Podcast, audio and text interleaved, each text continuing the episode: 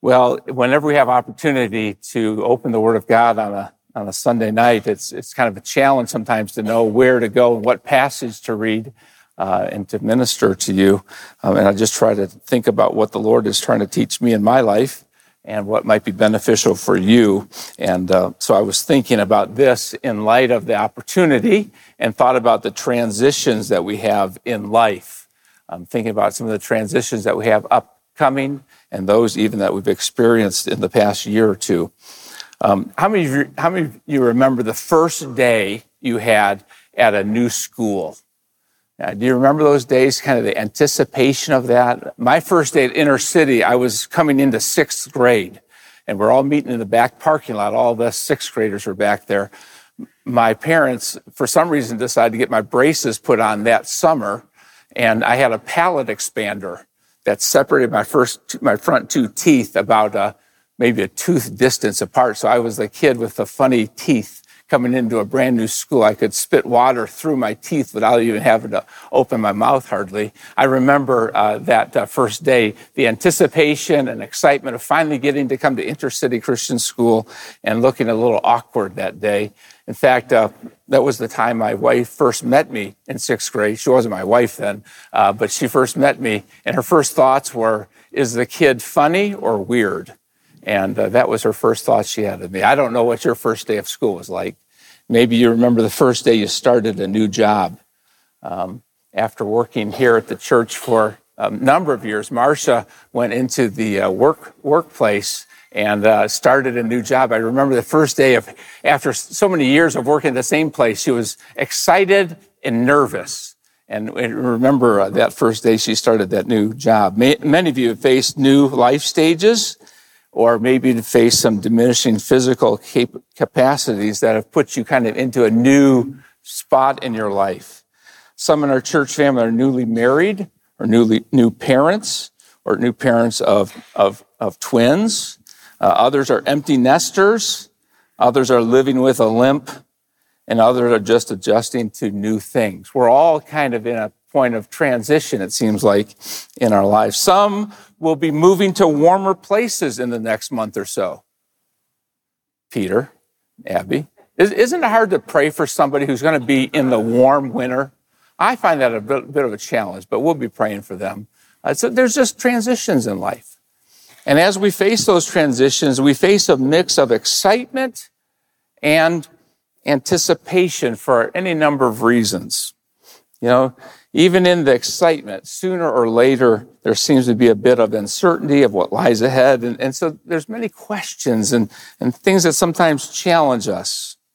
I like to go to the same restaurants. I like to go to the same places. I just like to do the same thing. I've lived in my house, Marcia, I've lived in our house for, you know, 25, 30 years. I don't want to move. I, I enjoy the same things. I just, I just like those routines. But tonight, in, in the few moments that we have together, I want us to study a passage that will help us to see how we can face transitions with, with, with certainty, with truth from God that helps us. Uh, I know these, these transitions sometimes are uh, nervousness, and maybe you're a student who's going to graduate this year and go off somewhere, and, and it's, it's a time of excitement and yet concern. And I want us tonight to look at the Word of God and see that we can have confidence that God gives joy and excitement even in these times because we know the one who walks us, walks with us through life's transitions. Uh, in our Sunday school class, we've been studying the life of Moses, and we a few weeks ago came to the end of our study, and we see in Moses' life he comes to that point. The children of Israel now have a transition, and I want us to look tonight at the Word of God. The truth is simply this: that believers can have confidence. Believers can have confidence in times of transition. So, if you have your Bible, turn with me to Deuteronomy chapter 31. Deuteronomy 31. And I just want to read the first 13 verses of the chapter to kind of show us the narrative of what's happening. And then from that, draw four truths that can help us have confidence as believers in, in the Lord Jesus Christ when we face times of transition, when things are different. We anticipate things won't be the same. Deuteronomy chapter 31, the first 13 verses, and, and I'll read them for us tonight to have the context and to see what is happening. Again, Deuteronomy 31, verse 1. So Moses went and spoke these words to all Israel. And he said to them, I am 120 years old today. I am no longer able to come and go. The Lord has said to me, You shall not cross this Jordan. It is the Lord your God who will cross ahead of you. He will destroy these nations before you, and you shall dispossess them. Joshua is the one who will cross ahead of you, just as the Lord has spoken. The Lord will do to them just as he did to Sihon and Og, the kings of the Amorites, and to their land when he destroyed them. The Lord will deliver them up before you, and you shall do to them according to all the commandments which I have commanded you. Be strong and courageous. Do not be afraid or tremble at them, for the Lord your God is the one who goes with you. He will not fail you or forsake you. Then Moses called to Joshua and said to him in the sight of all Israel, Be strong and courageous, for you shall go with these people into the land which the Lord has sworn to their fathers to give to them, and you shall give it, them, give it to them as an inheritance. The Lord is the one who goes ahead of you. He will be with you. He will not fail you or forsake you. Do not fear or be dismayed. So Moses wrote this law and gave it to the priests and the sons of Levi who carried the ark of the covenant of the Lord and to all the elders of Israel. Then Moses commanded them, saying, At the end of every seven years, at the time of the year of remission of debts, at the, at the feast of Booths, when all Israel comes to appear before the Lord your God at the place which he will choose you shall read this law in front of all Israel in their hearing. Assemble the people, the men and the women and children and the alien who is in your town, so that they may hear and learn and fear the Lord your God and be careful to observe all the words of this law. Their children who have, who have not known will hear and learn to fear the Lord your God as long as you live in the land which you are about to cross the Jordan to possess. So again, this, this is at the end of Moses' life as, as, as he's preparing to, to, to, to, to die and, and the children of Israel are going to go into the promised land.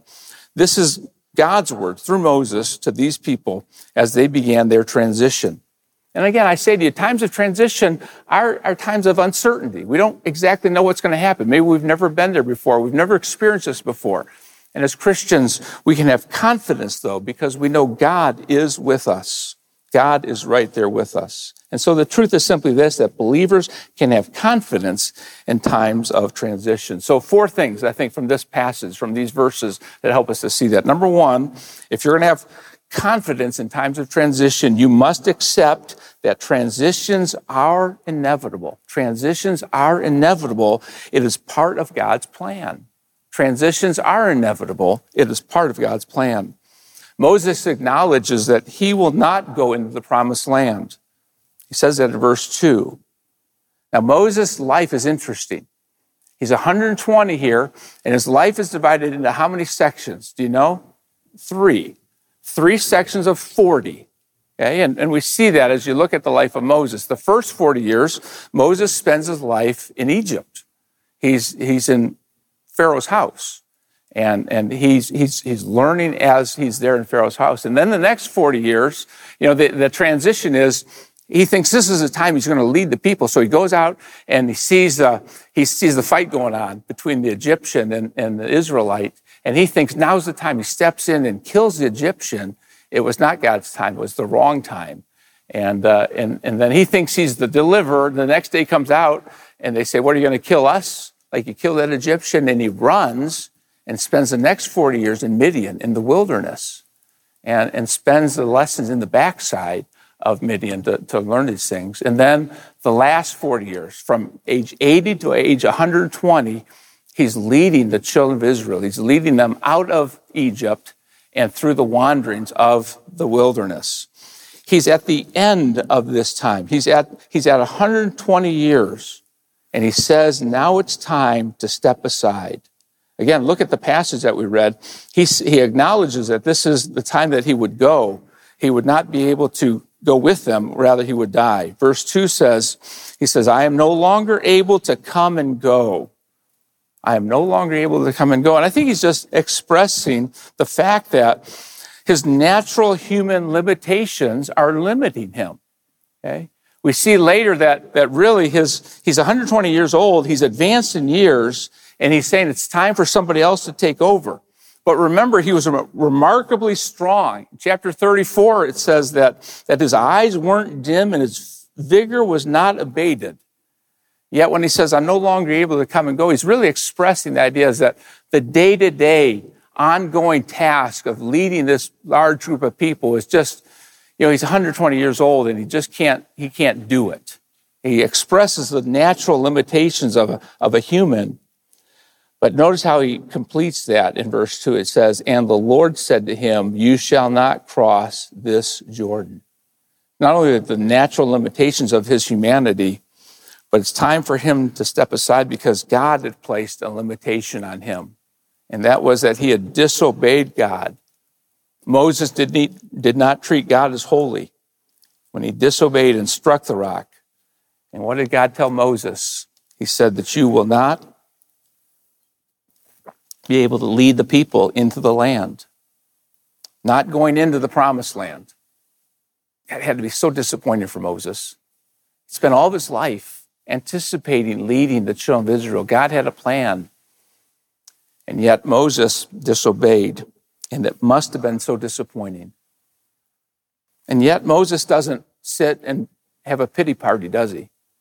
He's disappointed, but he doesn't fuss and he doesn't fight the transition that he faced. In fact, if you look at the larger context even of this, you see that Moses has accepted it and he is active in preparing God's people to do God's work when his time is done.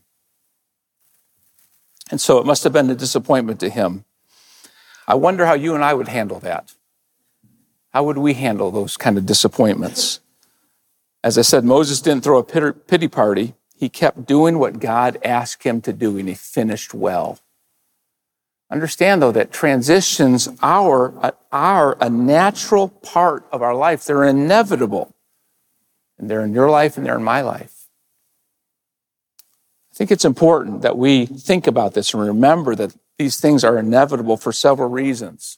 And I just thought of this as, as I was preparing. I, I thought, why is it so important that we would recognize that these things are inevitable in our lives? Well, I, I think about the fact that our days are numbered. Our days are limited. Psalm 90. And I just came up with several passages I wanted to read for you. I say our days are limited. It's important that each of us remember that our days are limited. Psalm 90, verse 12 says, So Lord, teach us to number our days that we may present to you a heart of wisdom. How many days do you have? I don't know, but who does? God knows. And got to remember that our days are limited. We don't have an indefinite number of days to serve the Lord. James says, Come now, you who say today or tomorrow, we'll go into such and such a city spend a year there and engage in business and make profit. Yet you do not know what your life will be like tomorrow. You are just a vapor that appears for a little while and then vanishes away. Instead, you ought to say, if the Lord wills, we will live and also do this or that. But as it is, you boast in your, in your arrogance. All such boasting is evil. Therefore, to the one who knows to do the right thing and does not do it, to him it is sin understand that our days are limited. Our days are limited, and the time to work is when? Now. Okay, the, the time to do whatever we're going to do is now. God gives us today. One of the verses that I love to remind myself of is in 1 Peter 4 2. It says, So as to live the rest of the time in the flesh, no longer for the lusts of men, but for the will of God.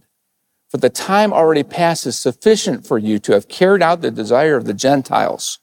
And, and Peter reminds us that whatever's happened in our past, God gives us today in the rest of our life to do what? God's will. The time to work is now. Paul reflected this in Philippians 3 when he says, Not that I've already attained or already have become perfect, but I press on so that I may lay hold of that for which also, I was laid hold of by Christ Jesus. Brethren, I do not regard myself as having laid hold of it yet, But one thing I do, forgetting what lies behind and reaching forward to what lies ahead, I press on toward the goal for the prize of the upward call of God in Christ Jesus. The time to do this is when? Now, today, tonight, with the opportunity God's given us in front of us. Do you recognize that there will become a, there will come a transition in your life when you will meet the Lord and others will take up where you are? We don't know when that is, but it is inevitable. Our days are numbered. Our time is limited. The time to work is now.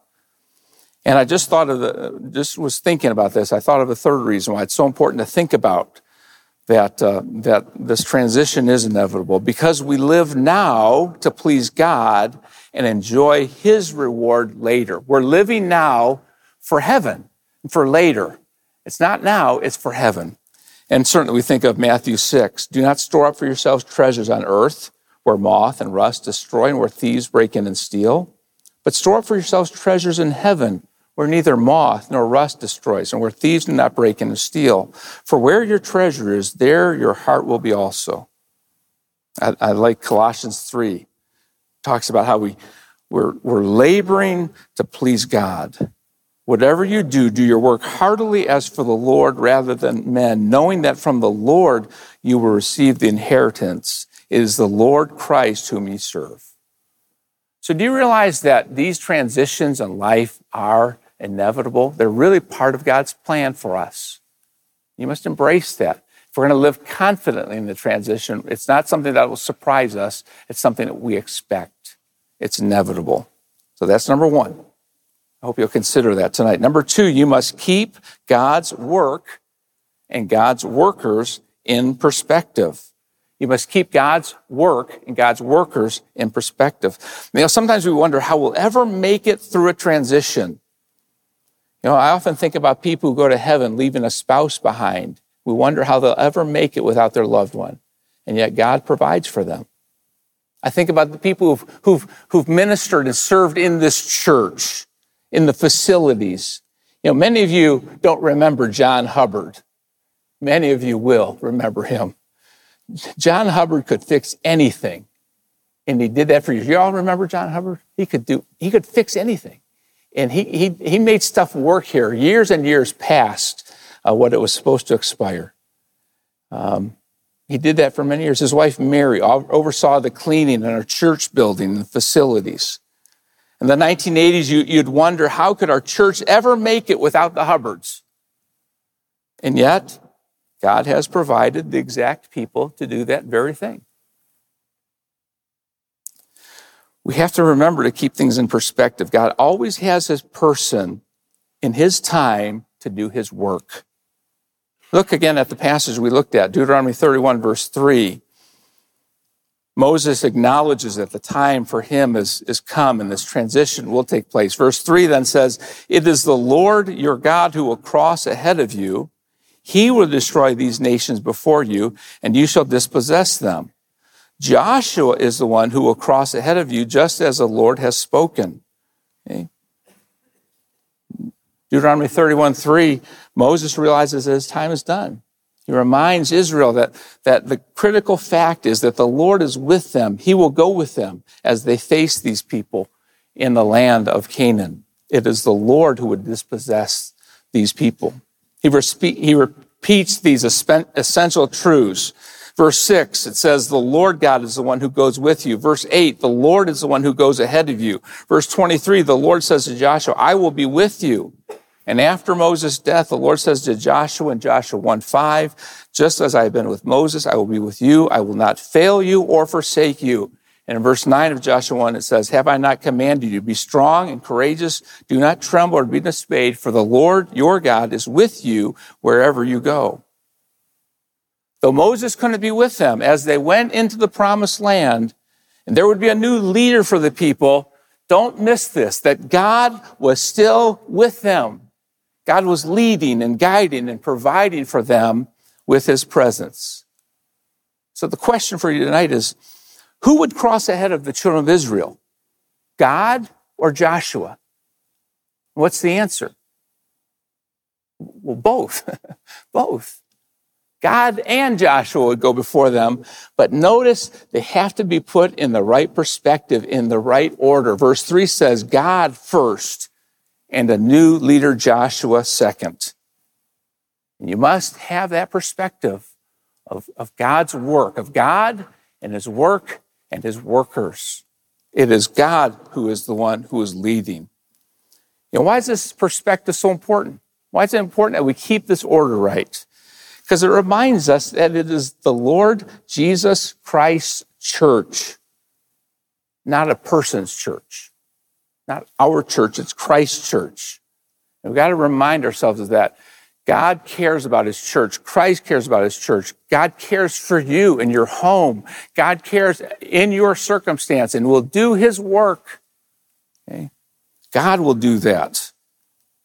But it reminds us as well that leaders are important. It would be Joshua who would be God's minister to lead them in this new role. And we must honor leaders as Christ means to help us. All right, so are you with me so far? You're, you're, you're with me? number one, we have confidence in transition because we recognize they're inevitable and they're part of God's plan. Number two, we have confidence when we keep it in the right perspective. God, His work, and His workers.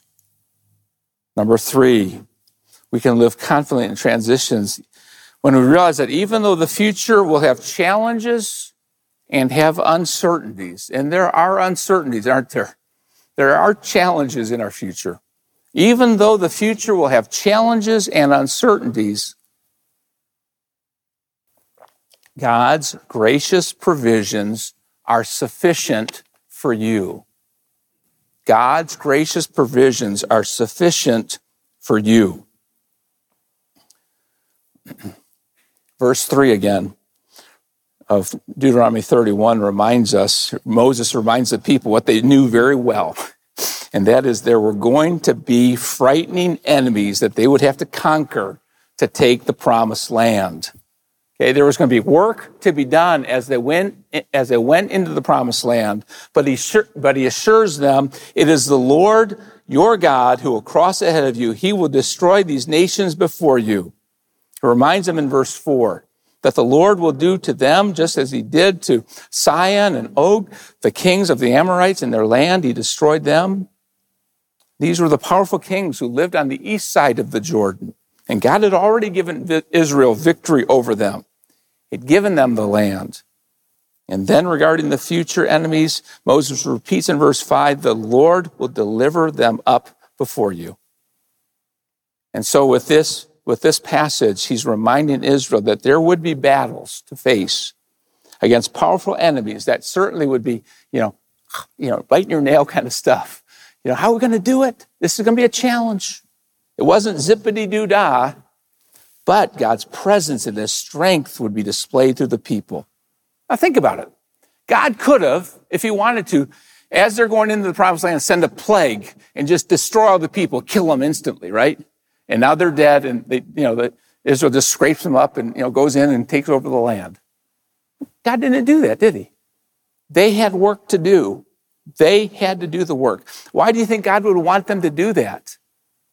So they'd learn to depend on God more and glorify God more as He worked through them.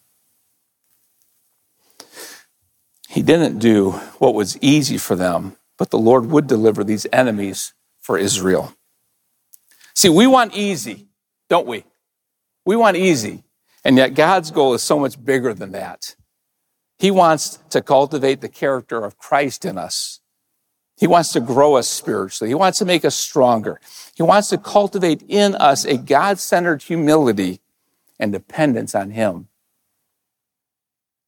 Think about what Paul said in 2 Corinthians 12 because of the surpassing greatness of the revelations. For this reason, to keep me from exalting myself, there was given to me a thorn in the flesh, a messenger of Satan to torment me, to keep me from exalting myself. Concerning this, I implored the Lord three times that it might leave me. And he said to me, My grace is sufficient for you. My power is perfected in weakness. And what does Paul say to that? Most gladly, therefore, I will rather boast about my weakness so that the power of Christ may dwell in me. Therefore, I am well content with weakness, with insults, with distresses, with persecutions, for, with difficulties for Christ's sake. For when I am weak, then I am what? Strong.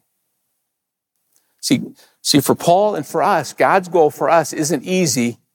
It's Christ and, and God-centered dependence. Hey, look again back to chapter 31, 3 through 5. Look at, look at the I wills of Deuteronomy 31, verse 3, 4, and 5. Do you see the I wills there? You see one in 3, one in 4, and one in 5. Verse 3, what does it say? it says, I will be, I will be with, uh, I'm sorry, the Lord will cross. I'm getting ahead of myself. Uh, verse, verse 3, it is the Lord your God who will cross ahead of you. The Lord will cross ahead of you. He will cross ahead of you. You see that the Lord promises that He will cross ahead of them. His presence is with them. Verse 4 The Lord will do to them just as He did to these kings. And what's God going to do? The Lord will, will do something. And what is that when God says, I will do something? That's not just His presence, that's His promise. And you see the promise of God. And then verse five, you see his power, his power. The Lord will what? Deliver them up before you.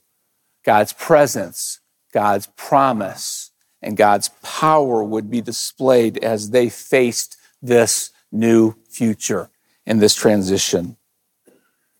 The Christian life is, is so many times depicted as a fight. We're called to put on the whole armor of God that would stand firm. Paul says in 1 Timothy 6, fight the good fight of faith. Fight the good fight of faith. And Paul says in 2 Timothy 4, I have fought the good fight. I have finished the course. I have kept the faith. The Christian life isn't easy, but the Christian life is all about us growing to be more and more like the Lord Jesus Christ. And, and let me ask you, I don't, maybe you're different than me. You know where I grow the most more like Christ? With challenges, uncertainties, difficulties. Because when I'm weak, then I'm strong. You know, to keep me from exalting myself, God says, nah, Trace, let me kick out a couple of these things underneath you. And you see, I'm not as strong as I think I am. I'm not as smart as I think I am. I need God.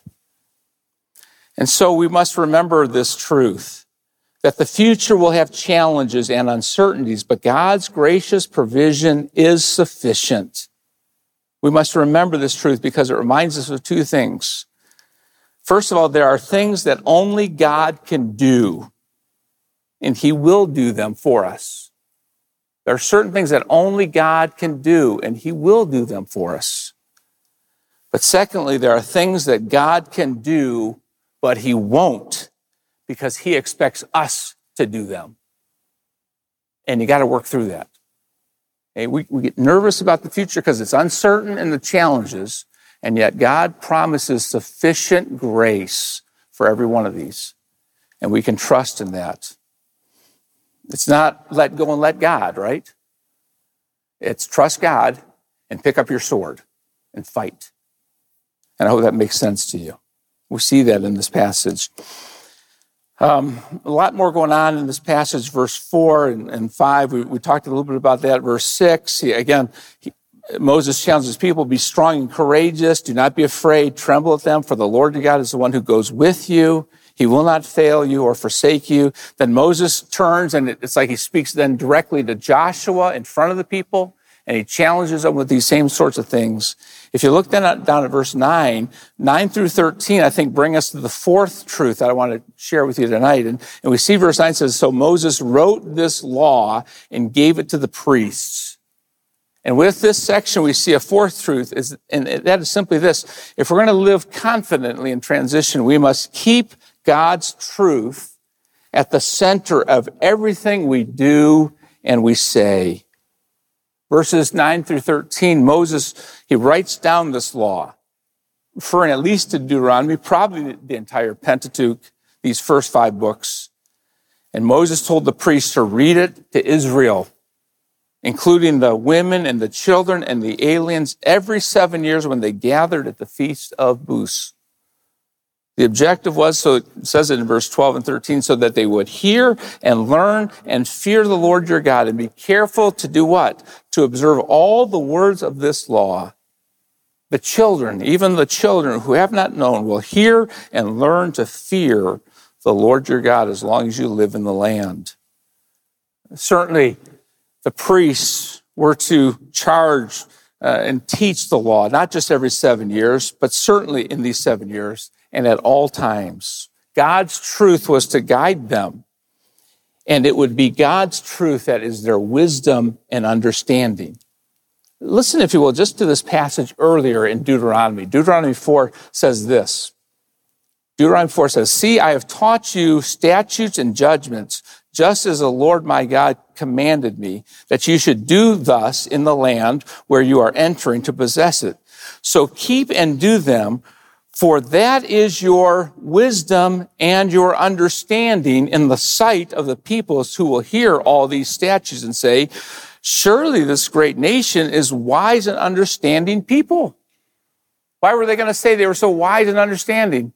Moses said, because you would hear and obey and do what God has says. This is your wisdom and this is your understanding. He continues in that passage. For what great nation is there that has a God so near to it as the Lord our God whenever we call on him? Or what great nation is there that has statutes and judgments as righteous as the whole law which I am setting before you today? This was their wisdom. We don't have all the answers. There's uncertainties when we face something new. Who's going to do this and who will do that and what are we going to do here and how's God going to do this? We don't know. But what we do know is God's given us a sufficient word that, that God says is sufficient for everything that we need. 2 Timothy 3, 16 and 17, all scripture is inspired by God and is profitable for teaching, for reproof, for correction, for training in righteousness, so that the man of God may be adequate, equipped for every good work. Hey, listen, to live the Christian life, what do you need more than the Word of God? God's Word is sufficient. God's Word is what we need. We have a completed Bible. I mean, Moses was saying, hey, you know, follow what I've written in the first five books, and we have 66 books in a complete canon that answers the issues of life and godliness. We have a completed Bible today, a sufficient word. So, tonight, I don't know the transitions that you're facing. Certainly, we as a church face transitions, uh, families face transitions, just different life stages. And sometimes these things are a little nerve wracking. And I, I like the same. I like the same. And these things come along and we're like, you know, what are we going to do? How's this going to be different? We don't have all the answers, but we can live confidently because we know the one who is walking right there with us. He's given us his promises. He's given us his presence and his power can be displayed through us. Are there areas where life is changing for you? Do you feel a bit uncomfortable with the transition? It's natural and expected to feel a sense of discomfort because it's new. But you can be confident in the transition because you know God. He's right there with you, and He'll provide everything you need in this time. So we go back to the beginning. How can believers have confidence in times of transition? Well, just looking at this one little window in the Word of God, we can have confidence when we accept that transitions are inevitable and they're part of God's plan. We can have confidence when we keep God's work and His workers in perspective and know that God will accomplish His work. We can have confidence when, that we, when we remind ourselves that even though the future may have challenges and filled with uncertainties, God's gracious provision are sufficient for you. And we can have this confidence when we keep God's truth at the center of everything we do, everything we say, and we commit to follow Him. I hope that encourages you tonight from the Word of God. Let's pray. Our Father our God, we're so grateful tonight that you have not left us here on this earth without direction. You give us your Spirit, we who are believers, that indwells us. You give us opportunity to come to your throne of grace, that we would get grace to help in time of need. You give us a word which is sufficient for every issue of life and godliness. And you give us fellow believers who speak truth into our lives that help to be a means of grace to us. Thank you for your work. Lord, whatever the need is tonight, you know the need of our hearts.